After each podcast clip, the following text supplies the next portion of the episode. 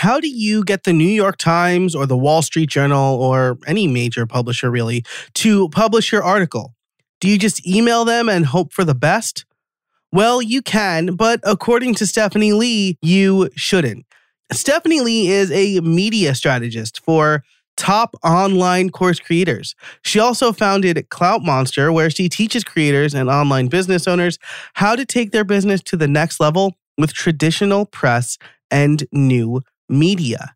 And she has gotten her clients into publications like Entrepreneur and New York Times through cold pitching. She says the important thing for you to do is build clout markers to show you're trustworthy. And today, She'll walk us through how to do that using her slingshot method. Plus, we answer the question Will PR outreach make me rich? And in an extra long Build Something More, we chat about conferences, World of Warcraft, and Scranton, like from The Office. To get that version of the episode, it's ad free, it is extended. You can sign up over at joincreatorcrew.com for just 50 bucks a year. That's less than five bucks a month. You can get all of the show notes over at howibuilt.it slash 288. And thanks to this week's sponsors, Nexcess and LearnDash. Now, let's get on to the intro and then the interview. Hey, everybody, and welcome to How I Built It, the podcast where you get free coaching calls from successful creators. Each week, you get actionable advice on how you can build a better content business to increase revenue and establish yourself as an authority. I'm your host, Joe Casabona. Now let's get to it. All right, I am here with Stephanie Lee. She is a media strategist and the founder of Clout Monster. We met at Craft and Commerce, and I'm really excited to talk to her today. Stephanie, how are you? I'm good, Joe. Happy to be here. Yes. This is our third time meeting since Craft and Commerce. It's awesome. Yeah, yeah, awesome. Uh, this is like, I mean, we'll talk about this and build something more, but this is my favorite thing about conferences, right? Especially there are some conferences you go to where it's almost like a family reunion. Mm-hmm. And then there are some conferences where it's like, I'm going to meet a whole bunch of new people and it's going to be great. Yeah. I think we talked about this before, but I haven't been to a conference in forever. It felt so rusty that first moment I stepped back into a huge crowd. And for a moment, I was like, oh, what do I do? Oh, yeah, talk to people. yeah, I felt the same. And I'm like a huge extrovert, right? So I'm like, yeah, I'm ready. And then I got there and I'm like, how do I approach people? and like, even like before, like I was like a pretty well oiled machine for goal setting. And I felt like a little bit rusty on that too. So yeah, so I'm really excited to talk to you about that and build something more. If you want to hear that conversation and every conversation without ads and more of them, you can become a member of the creator crew over at how I built it slash 288, where all of the show notes will live. I suspect there will be a lot because we're going to have a great conversation. So, Stephanie, uh, let's just dive in here. I saw on your website that you have an uh, you had an article in the New York Times. I would also like to write for the New York Times. How do I do that? Do I just like email them and be like, hey, I have a great idea? Or is there like a process in place for that? Wow. That's a big question. And we're really diving right into it, oh, right? Yeah, diving so, right in. Yeah. So, first of all, that was only one of my New York Times articles. And kind of like to take apart your question a little bit. Yes, you can just reach out to the New York Times to say, like, hey, I want to write an article about you. And you can read all these like pitching tactics. You know, if you Google like how do I get published? How do I get published in the New York Times? There's probably gonna be a lot of pitching tactics. It's probably gonna be like, oh, you need a good story. Oh, you probably need to build a relationship with the editor. Like all of these like super tactical things. So mm-hmm. I want to actually zoom back out and tell you a little bit about how I got into the New York Times. And you know, this might be the unsexy and sort of expected answer, but it didn't happen overnight. right? so, and it's not to say that you can't get into New York Times. It's just going to take time and a little strategy and something that most people don't talk about in PR, in press, and media in general. So, when I said, like, oh, there's a lot of tactics involved with media, most people ignore one of the most fundamental things about the media. And I think a lot of how the world operates in general. So, Joe, let me ask you like, what was like the last thing you bought? The Hover Bar Duo from 12 South. Okay. Is that like a sound system or something? It's uh, like a mounting system for my iPad. Got it. Got it. Okay. Yeah. So when you bought that thing, how did you go about deciding? Did you research it? Did you like hear from somebody? What was your thought process on deciding to buy that thing? Well, I had already bought from the company. The company's 12 South. I already bought from them. And so I got an email announcing the new the generation 2 mm. of this thing that I had already bought, and I bought it. awesome. Okay. So you were familiar with the company. Yeah. You already knew that they had good stuff. Yes. Yeah.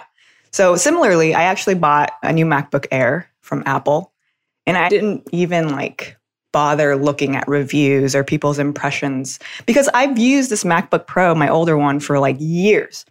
And I promise this tangent is going somewhere. So I've used this MacBook Pro for years. I knew Apple's reputation. I knew their products were great. So I was like, yeah, easy, easy purchasing decision. Easiest purchasing decision I've ever made in my life. I'm going to buy it.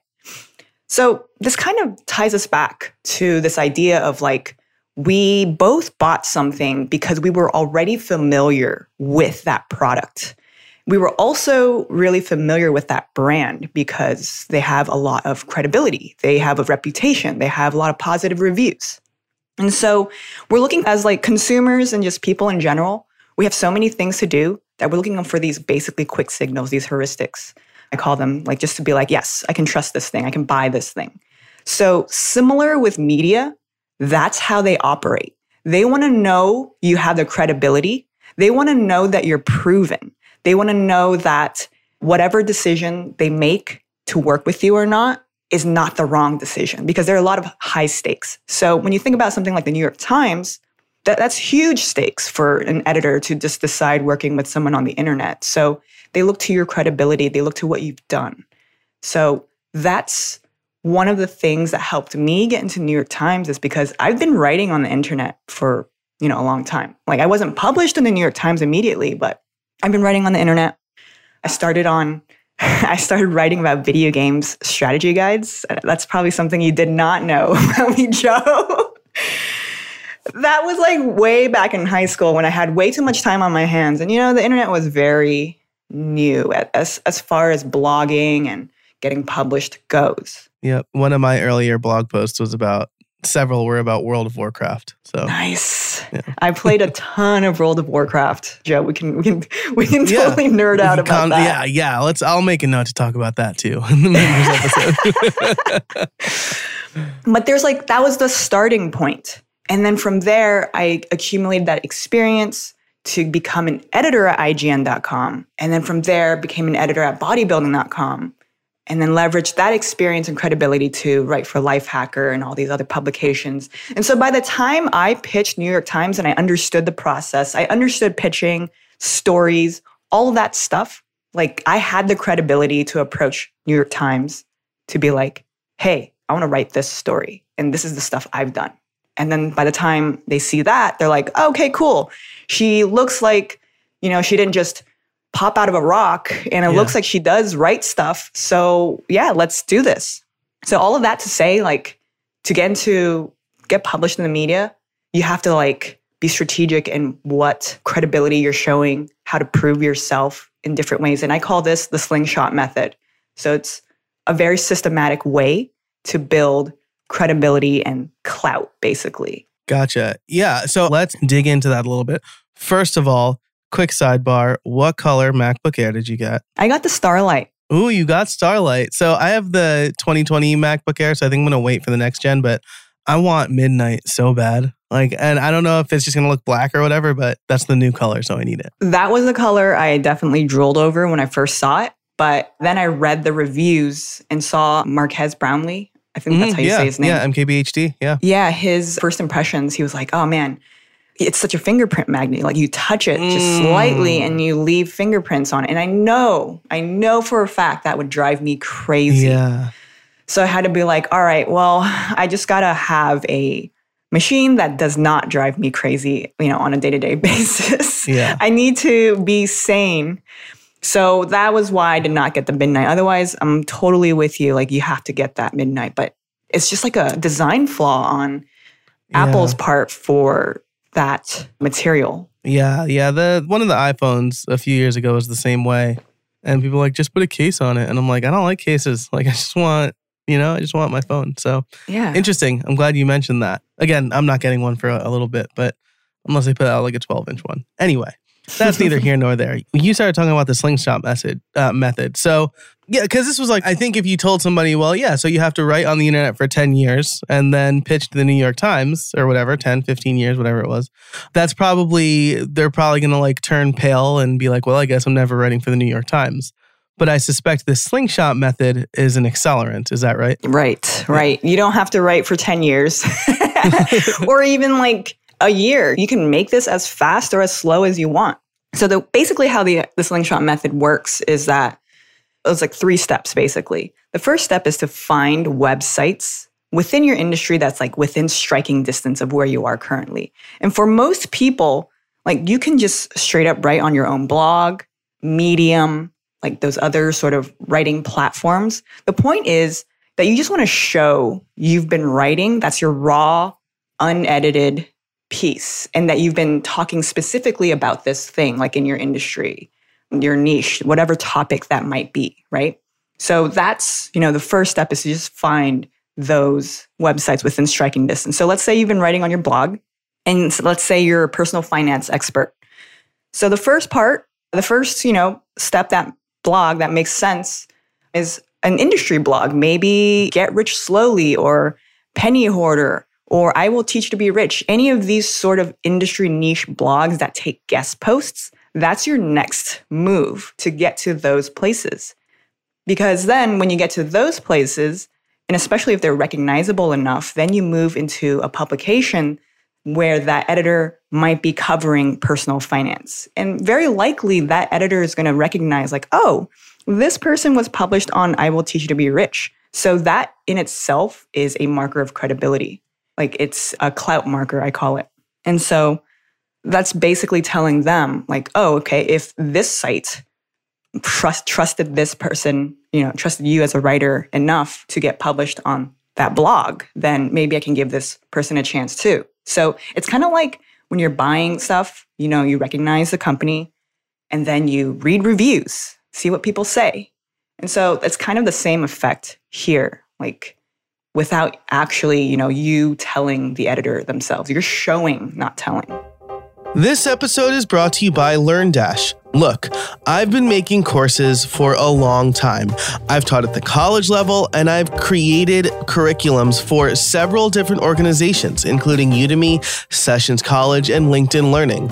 When I create my own courses, there's no better option than LearnDash. LearnDash combines cutting edge e learning tools with WordPress. They're trusted to power learning programs for major universities, small to mid sized companies, startups, and creators worldwide.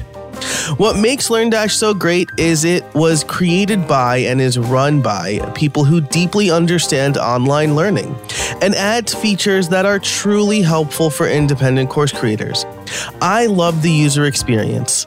And now you can import Vimeo and YouTube playlists and have a course created automatically in seconds. I trust LearnDash to run my courses and membership, and you should too. Learn more at howibuilt.it slash LearnDash.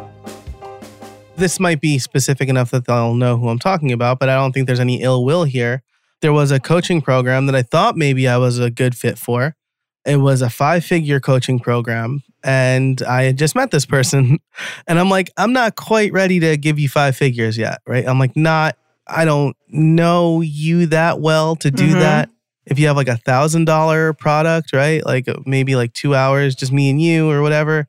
But it's kind of the same thing. Like it looked good, but I only had a surface understanding of the program. And it's the same way, right? Because I think there was a story recently, well, quote unquote recently, where I think an activist got on Fox News to talk about something and then it turned out that they, they were not at all who they said they were. Do you have I wish I a better podcaster would have the details ready, but I just thought of it right now. a good podcast comes up with things on the fly. Hey, there we go. so like you said there's a a lot of there's a lot at stake and especially like the New York Times for example like their whole reputation is on good journalism, right? hmm And so they want to make sure they understand that you know what you're talking about. And so you mentioned this clout marker. Let's say, okay, actually, perfect example, right? I'm writing a fortnightly piece for the podcasthost.com. Good industry blog, high ranking. A lot of their stuff shows up on the first page of Google.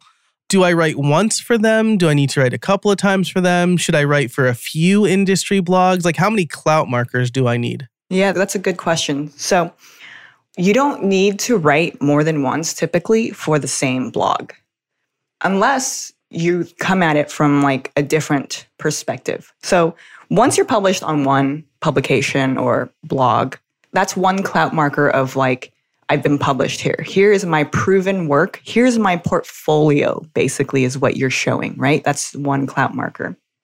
Let's say you do write, you know, another piece for that same publication. And let's say that did really well. Let's say it got like 100,000, 150,000 views in like a day. That's another clout marker you can emphasize.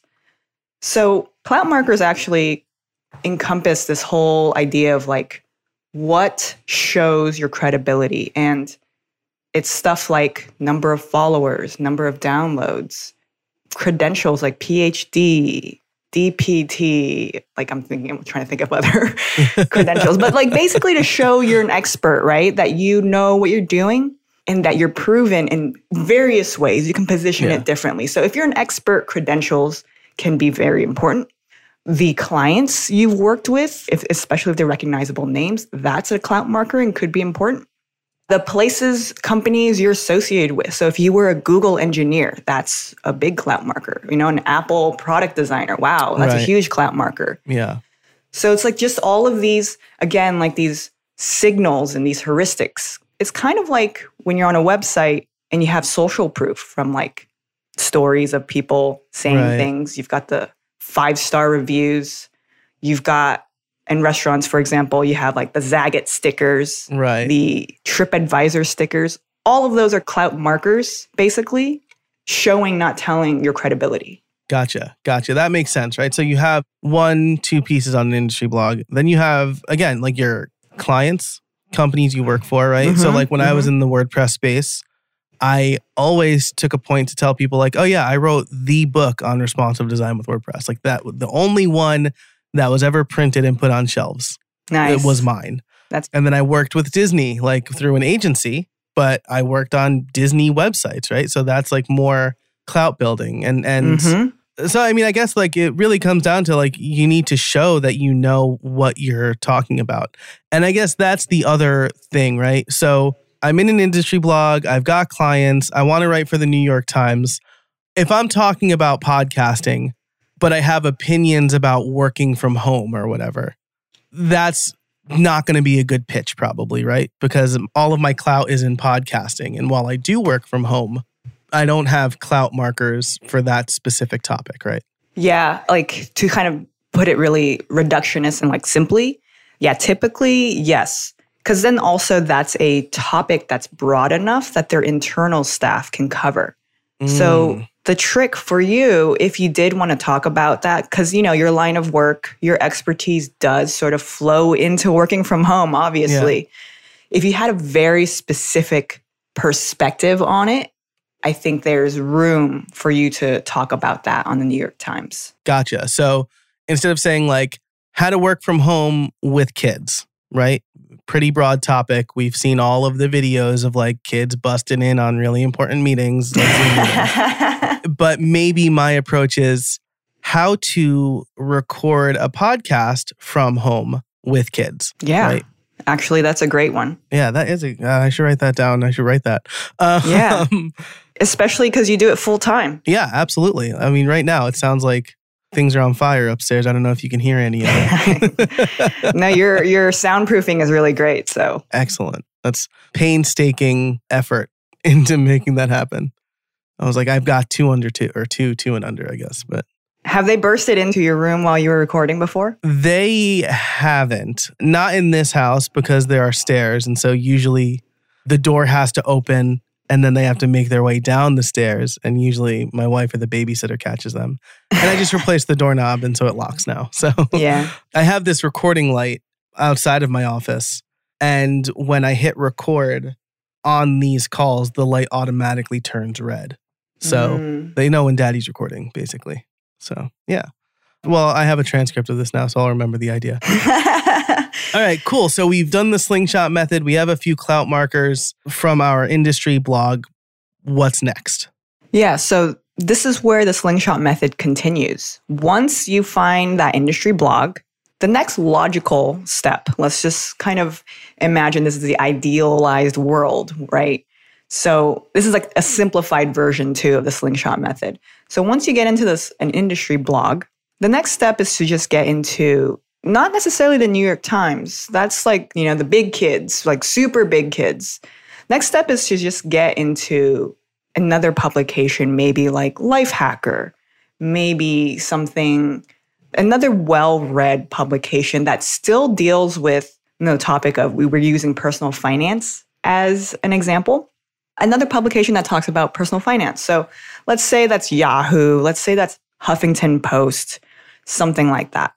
So that's kind of where you start to think about I'm going to go onto this publication first knowing that New York Times is sort of like the big dog, right? You still want a few more clout markers before New York Times. And sometimes you can kind of skip through everything if you have a phenomenal story, hmm like phenomenal. And those are usually rare to be able to write about that and skip over all of these clout markers. Like you probably Right. have to be like a, already a proven expert in your industry in some way. And then the New York Times reached out to you to write a story. But Yeah, almost like a scoop worthy story, right? yeah, Like, scoop, yeah, like a real scoop here, something that's just so against the zeitgeist or on top of the zeitgeist sort of thing. But so from the industry blog, you go to the next publication, might be Lifehacker, might be Huffington Post. And from there, you're going to start to find like once you know how to get onto these publications, naturally your skill at identifying stories you want to write, talking to editors, like that starts to get better. So the side effect of the slingshot method is that you're getting in the practice and the reps of how to actually pitch well and like position your story well enough that these other publications really want to work with you.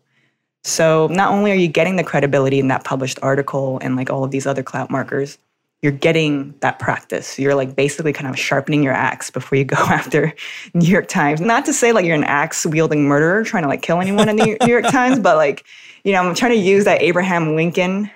yeah, you, you want to cut down the tree without getting right, too tired, right? Right. Yeah. Not going on a murderous rampage or Right. And like, I mean, the other the other point here, right, is like when you're writing for the New York Times, you're shooting your shot. You don't want to put out crap. And like the editors can make it sound better, but like if you're not making your point, you might be making a bad first impression. So no one starts playing Major League Baseball in the major leagues, right? You got to start at single A. Exactly. That's a great analogy. And and what I see too often is people do want to go for the big leagues like right away. So maybe they do a Hail Mary pass like mm-hmm. from their blog all the way to the New York Times.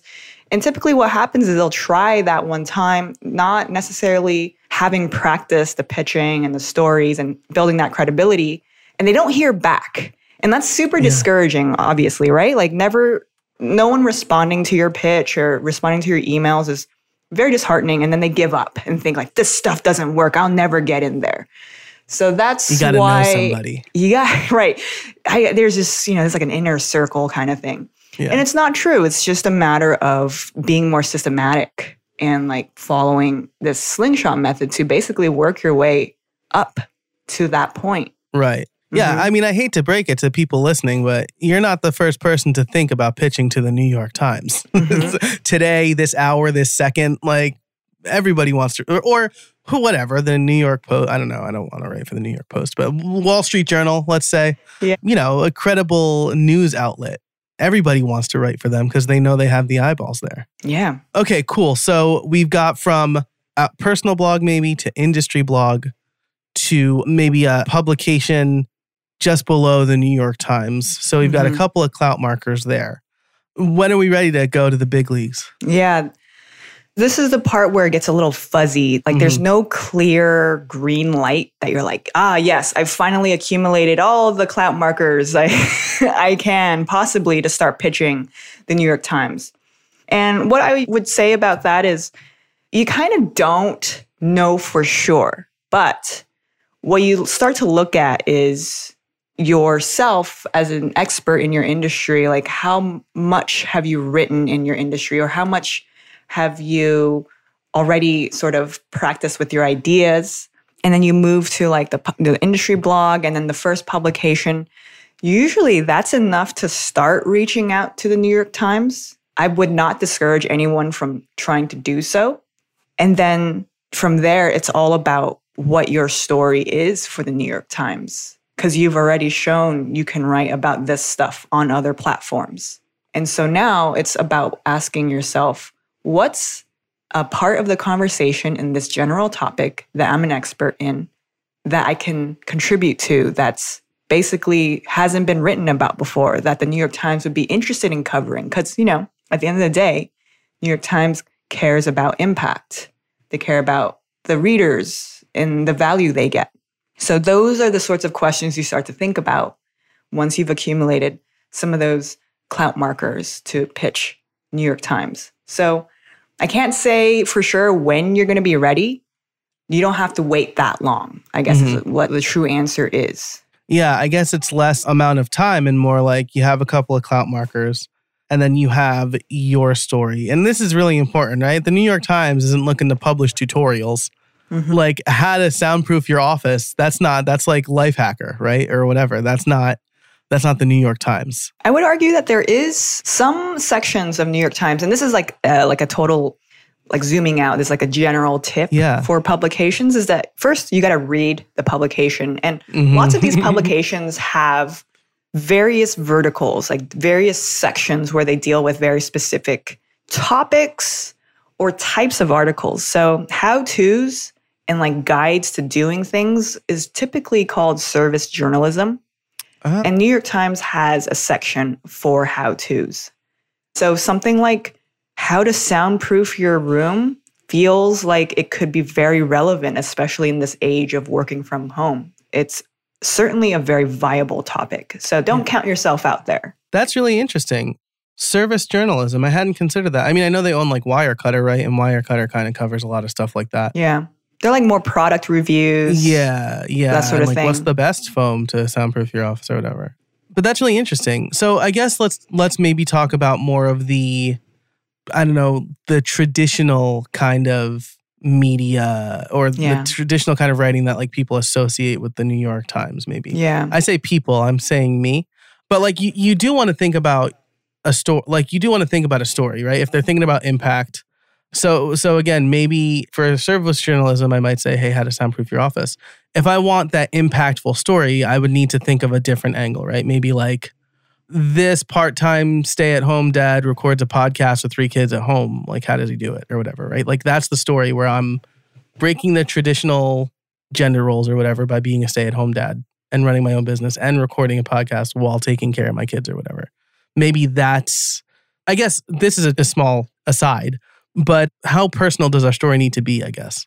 I think the more personal you can be, the better. Because the idea of telling a story, especially to a big subset of the readers of the world, is you want to make it relatable. At our core, I think we're more similar than we are different. So your general story can start a little bit more broad and like circum like specific to your circumstances. But as you drill down into like the lessons, the things you're thinking about, the things you're doing, that tends to have more universal appeal. And that becomes more relatable to people. So the more personal you can get without, you know, getting into like super personal details. Right. Right. right. I think that just makes for a more powerful story. It helps the reader really care about you and the story at hand, and it just helps them relate and at the end of the day, everyone reads a story because that's what they remember, first of all. And second, they feel it. It feels relatable to them in some way. at least for the reader reading that. Maybe it's not applicable to every reader, you know, your circumstances, whatever you're writing about, your specific story. But the right readers, you'll impact maybe their perspective, you'll teach them something, or they'll just have, there's just some sort of payoff for them. Gotcha. Yeah, that makes perfect sense, right? I mean, and if, if you think about it, right, that's the story, the interesting part of the story is the thing that sticks, right? And going back to the Fox News fooled example, right? I remembered that.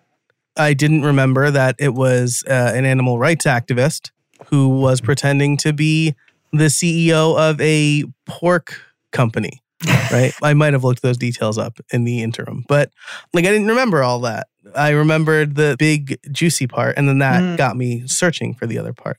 Yeah. That's really interesting. So, with our remaining time, well, I don't want to move on prematurely, I guess, from the slingshot method, but we'll wrap up the slingshot method. And then I want to ask you, I think, two important questions here.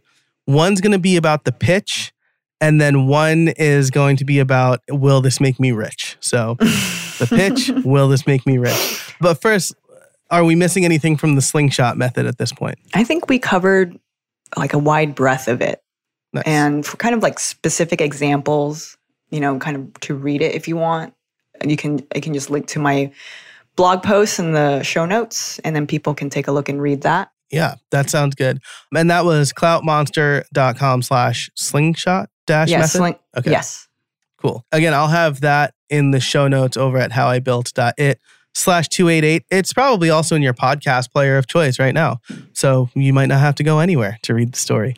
That's awesome. So now let's talk about let's talk about the pitch first, right? Assuming Mhm. we're all sold on wanting to pitch the New York Times or the Wall Street Journal or whoever. What does the pitch look like? Yeah. So, first of all, I have, you know, I have like a real pitch that people can take a look at in the bonus link for your listeners. But kind of the broad strokes of a pitch is you want, okay, so there's a lot of stuff going on in a pitch, but the basic elements of a pitch is, you know, the subject line is probably the 80 20 of the pitch because if an editor does not open your email, you're toast. you're Yeah. no, how, no matter how much work you put into the pitch, no matter how perfect it is, if they don't open, they're, you know, it's kind of pointless. So I would start with the subject line and it's, you can keep it really straightforward. Like, let's just say, you know, story idea, colon. Actually, don't use, I I was was just gonna going to ask. oh, Should I just don't like, use story idea. Okay. Don't use story idea because inherently every pitch is a story idea. So Mhm. Don't use story idea. But you want to grab the editor's attention with a subject line. And typically what works is just something like maybe a compliment, like, Mhm. hey, great article on X topic. Especially if that editor or that writer wrote about something in your industry. And that's why you read that article and that's why you're calling it out. Okay. So that's one thing to think about is just that subject line, like what's going to make them open, like what's intriguing, what's clear to them. Like imagine they have so many emails in their inbox and that subject line needs to jump out at them. Yeah, I'm going to stop you right there. That's really interesting, right? Because again, I'd be inclined to be like, if I'm taking the soundproofing example again, right? How this work from home dad soundproofs his office to have a really good podcast, right? Like, but that sounds like a YouTube headline. And they're probably getting pitched all the time. So they're like, why, why do I care, right? But the great article on X topic, right, demonstrates that, first of all, I read your work. I'm not just blindly pitching you. I know what you're about and I have opinions in in this general area, right? Mm-hmm.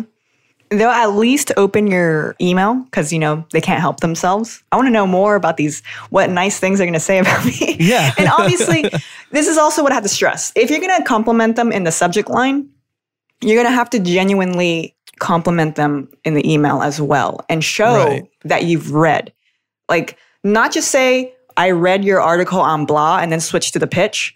It's spend a couple opening lines truly showing like that you've read specifics and you can do this by just like being like yeah i really agreed with your point about x and i think y is also a great solution like whatever you want whatever flavor you want to add and then you want to seamlessly tie it into the pitch and in some instances i even tell people to kind of start building rapport with the editor just send the compliment, no pitch. Because Mm. this way, it doesn't feel like a Trojan horse, you know, like you're not just right. complimenting only to Yeah. switch to a pitch because I need something from you, sort of thing. But um, yeah, I, I would say if you go the compliment route, which almost guarantees that they're going to open. And a lot of the time, if your compliment, your genuine compliment is well thought out, true, you know, like truly something that they know you read, and so a lot of the time they'll respond to you. This has happened a lot of times with uh, students and myself. So if you go the compliment route, be genuine. Don't go for a pitch right away. Let that breathe. And then later, then you can follow up with a pitch. I like that a lot. That's a really good approach, right? Because I mean, as I'm not the New York Times, but I get pitched a lot, and I'll get like, "I loved your," and then whatever the latest episode is, right? Or Yeah, the and then they second to last episode. Yeah, exactly. Like, uh, don't pick the latest one in the feed. Like, he'll know we're lying. We'll pick the second to last or the second latest one or whatever. I usually ask. I mean, I have like a form now that I send people to, but I'm like, "Oh, what did you like about the episode?" And they'll be like, "I just loved all the great advice that they gave." Oh, cool. I have a transcript. Like, just pick a line from the transcript. Right. Yeah. Try a little harder at least to show Yeah, that you exactly. listened or read.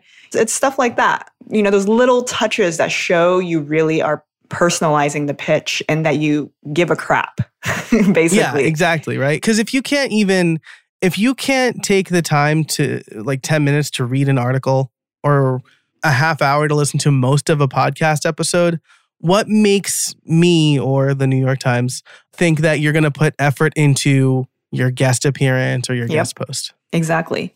And, and, you know, it's important for them to know that you've read it, you've done your homework, because then, you know, that's kind of like a subtle cue to them like, okay, they understand our format, they understand Mhm. what's important to us, and they understand what's Yeah. important to our readers slash listeners. Right. Yeah. Yeah. that's so clutch, right? Because Mhm. again, it's like I don't want the guy who writes the same article for a bunch of different publications.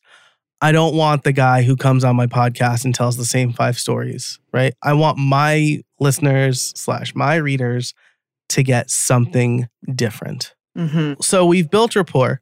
How do I ask? Do I just say like I have a great idea? Yeah. So when you actually get into the pitch, there's a couple elements that I always emphasize that people need to like make really clear. So the first thing too, your pitch, keep it short. You don't need to write like this long meandering thing. Like get to the point really fast. People are busy. So the elements you want to have in your pitch is what? Basically, what are you pitching? Like what's the story? Like make it quick, get to the point really quickly. Why are you pitching this? This is probably the most important part because editors need to understand why it needs to be written now. Like, why is this important? Is it because it's relevant to the greater conversation? Is it because it's going to impact a lot of readers or is it going to impact a small niche of readers? Like, make it very clear to them why this is important to write now. And the other component is who, like, who are you? Like, why are you the person that's suited to talk about this, to write about this? And this is kind of like where you start to flex your clout markers, right? Like credentials, your previous published articles, the reach you have. Because, you know, aside from New York Times, every publication and media, and basically any platform, right, wants to know there's reach here. So we went over what, why, who, and then have a clear call to action for the editor. Like something like, I anticipate, if you're writing this article, for example, Yeah. I anticipate this is going to be, you know, 1500 words and I can turn it around in a week. Let me know if you'd like to move forward with this pitch. Keep kind of keep it simple. Don't say let me know. That's one of the weakest CTAs ever. It's just vague. I'm definitely not being put on blast here. it's a very common CTA, Right. and I think it's just a misguided one. Yeah. And I mean, like, I've seen effectiveness of like, is this something you'd like to move forward on? It feels like a lot. Like, there's a question I need to answer now, as opposed to like, let me know. All right, well, the ball's in my court now. Like, I'll just, I'll either let you know or I won't. Right. You want to make the CTA direct the editor or the reader's attention, the recipient's attention to something specific. Like, obviously, back to the pitch, back to responding to the pitch. Yeah. Awesome. Love that. So, first of all, I'm going to update a few of my text expander snippets. full disclosure text expander is a sponsor of this podcast. To uh to change let me know to something else.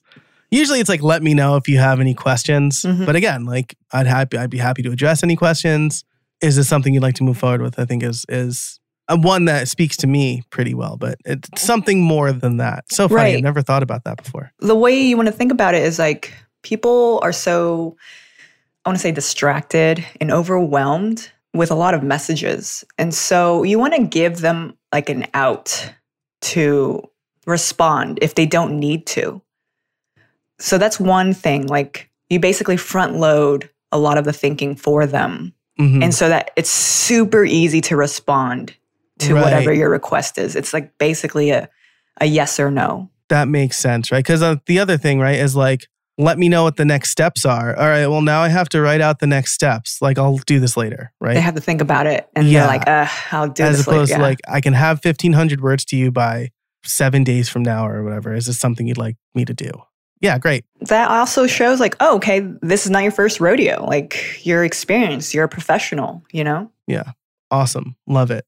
Cool. That said, right, perfect pitch still might not be perfect timing, right? Like, you know, why is this important now? What you think is important now, the publication might not think is important now. very true Cool. Good to know. Good to know. This episode is brought to you by Store Builder from Nexcess. When it comes to setting up an e commerce site, you have a choice between easy but limited or a limitless platform that you need to manage yourself. Until now. Store Builder is e commerce made easy for everybody. It saves you time and delivers a storefront that lets you get to selling. As someone who set up multiple e commerce sites, I can tell you that Store Builder has been a much easier experience than anything else. Answer a few questions, add your content, and sell. Store Builder was created and is supported by e commerce experts at Nexcess. Get the speed, security, and support you need when you need it. Are you ready to launch your perfect online store? Head over to howibuilt.it slash store builder for a special offer. That's howibuilt.it slash store builder. Last question around pitches before we get to is this going to make me rich? we both already know the answer to this question, so I think it's just funny I keep bringing it up. i do want to elaborate on that uh, actually a little bit Awesome. Yes. Okay. So definitely stick around till the end, listeners. Like this is like one of those like cliffhangers. You should definitely keep listening because I do want to ask first. You hear nothing. Do you follow up? How much do you follow up? When do you get annoying? that is the perpetual fear i think everyone faces when kind of especially like cold outreach and mm-hmm. just general outreach in general is like when do i start being that annoying person Yeah. So, a couple things about following up. Yes, absolutely follow up. I think the biggest mistake is that people don't follow up, especially after the first email. The second thing is wait a week to follow up. Don't like be breathing down their neck. Right. follow up in like a day. Cause, you know, it goes back to people being really busy and people being distracted. They're not going to be able to get to you that quickly. So you want to give them a little grace period, like a week before your next follow up. Right. I mean, if eh, what if they're on vacation, right? Like now you just emailed them a bunch of times and now you kind of look like impatient and they were away from the office. And that definitely hurts, you know, your future potential chances if you come off that as that like impatient, sort of like desperate vibes, you know? Yeah. Right. Right. Absolutely. So yes, follow up. Wait a week. How many times? I would say max two, because Okay. usually that next follow up or that first follow up is enough for an Mhm. editor to make a decision about responding to you. I've seen cases, there have definitely been cases where you know you have those two follow-ups and you don't hear back for a month like editors get back to you like a month or two later Yeah. Yeah. so, yeah, don't be aggressive with the follow up. Do two follow ups max and move on. And move on. How do you feel about the magic email? Are you familiar with the magic email? Uh, I don't think I've I'm familiar with that. It's like a single sentence that you send that apparently people swear works, it- and it's just this. Since I have not heard from you on this, I assume your priorities have changed. People Hmm. say they use this and they swear they always get a response back almost immediately. I've used it once and it worked, but once is hardly a sample size. to me, it kind of like, I mean, if it's something I want from somebody, uh, that still kind of feels like kind of passive aggressive or aggr- like aggressive aggressive. But I don't know. So, but I think max two is a good metric. Yeah. That uh, magic email, I think, works with clients, especially Yeah. if you've had potential clients, you've had like that one on one FaceTime, you've had conversations, basically. Love that. With media, it's not the same because editors typically don't have that prior rapport with you. Maybe their priorities have been the same and they just were never on you, right? Right. Their priorities are the same, but you're one of hundreds of people pitching them. So, mm-hmm. in the media's case, that magic email is just a little passive aggressive. Yeah. and I guarantee editors would complain or find it distasteful. Yeah, for sure. That's kind of why I wanted to bring it up, right? Because I think people look at the magic email as like a hammer where everything's a nail or vice versa, whatever. And, you know, it's, I think you put it perfectly. It's probably good for client, potential client work Mhm. and not good for, because you're trying to put yourself in the good graces of these editors to be like, hey, I'm not like a total schlep to work with or whatever. right. Right. awesome. All right, let's answer the big question now. They accepted my pitch. Huzzah. My article is published. Are the floodgates opening? Are hundreds of people joining my mailing list and signing up for my consulting services? Is this making me rich? First of all, congratulations. Wow. Second, okay. This is this is one of the things I like to clarify with clients especially that PR and press, a lot of people think that PR and press kind of automatically means more eyeballs, more exposure, like a skyrocket in traffic and conversions and just sales in general. A lot of the time, that can happen, but it's not predictable or consistent. And so I actually call those side effects. Mm. The more important use of this press and this credibility is to basically use those logos on your website and all over your sales assets if you run a business. Basically, continuing to use those as clout monsters to op- or clout markers to open more doors and opportunities. So I always tell clients and students in general that the more press you get, that begets more press, more visibility, more opportunities. So that could lead to book deals, that could lead to speaking gigs, that could lead to a Netflix show, which basically like all of these opportunities open up and the side effect of all of those opportunities mean just more attention on your business, more attention on your coaching, whatever it is that you have. And those are just the great side effects of press. And you just need to be able to leverage that press.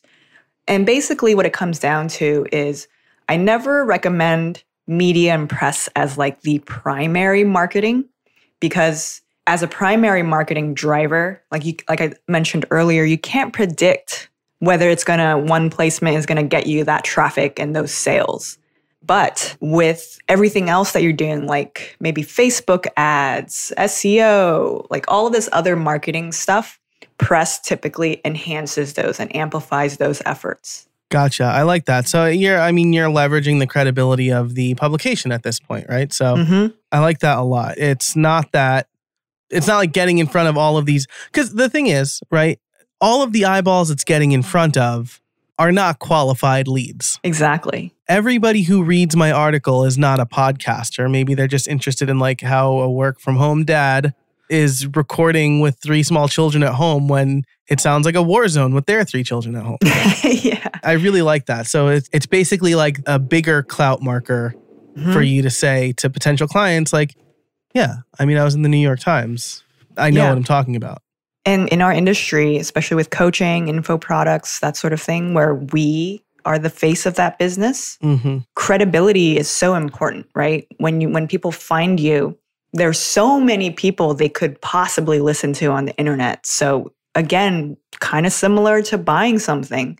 They're looking for these quick heuristics and signals to tell them like, okay, maybe this is the person that I trust about this thing. I like that. Well, Stephanie, this has been a great conversation. Had a lot of fun. Yeah, me too. I think we have a lot of actionable advice. I think maybe you'll agree with me if I say if someone wants to start today, the first thing you should do is write a niche relevant blog post on your own blog. Does that sound right? Right. Make the best freaking blog post you can. Make the best freaking blog post you can. It's Amazing. scientific. Stephanie, if people want to learn more about you, where can they find you? Yeah, they can find me at cloutmonster.com. I write a weekly newsletter called TLDR newsletter, and TLDR stands for something. Uh, not just like too long, didn't read. Nice. And I have a bonus for you guys. I mentioned it earlier. If you want to see a real successful pitch that I had a client send to entrepreneur.com and it landed him an article there with zero connections. He didn't have any sort of, you know, he didn't know anybody. Basically a cold email. Like I share the full pitch and I break it down like why that worked, why we wrote it that way. So you can check it out at cloutmonster.com slash bonus dash Love it. pitch. bonus dash pitch. Awesome. I will link to that and everything we talked about in the show notes over at howibuilt.it slash 288. You should also see those show no- notes in uh, your podcast app that you're listening to right now, probably. Stephanie, thanks so much for joining us today. I really appreciate it. Thanks for having me, Joe. It's great to talk to you and at length about this stuff. Likewise, absolute pleasure. And if you want to get an ad free extended version of our conversation, where we talk about our approach to conferences and maybe a little bit of World of Warcraft and maybe a little bit of Apple nerding out, you can, again, the link for the Creator Crew membership is going to be in your podcast player and at howibuilt.it slash 288. It's 50 bucks a year. That's less than five bucks a month, which is less than the price of an iced coffee here outside of Philadelphia, Pennsylvania. So I think it's a good buy. Thanks so much for listening. Thanks to our sponsors. And until next time, get out there and build something.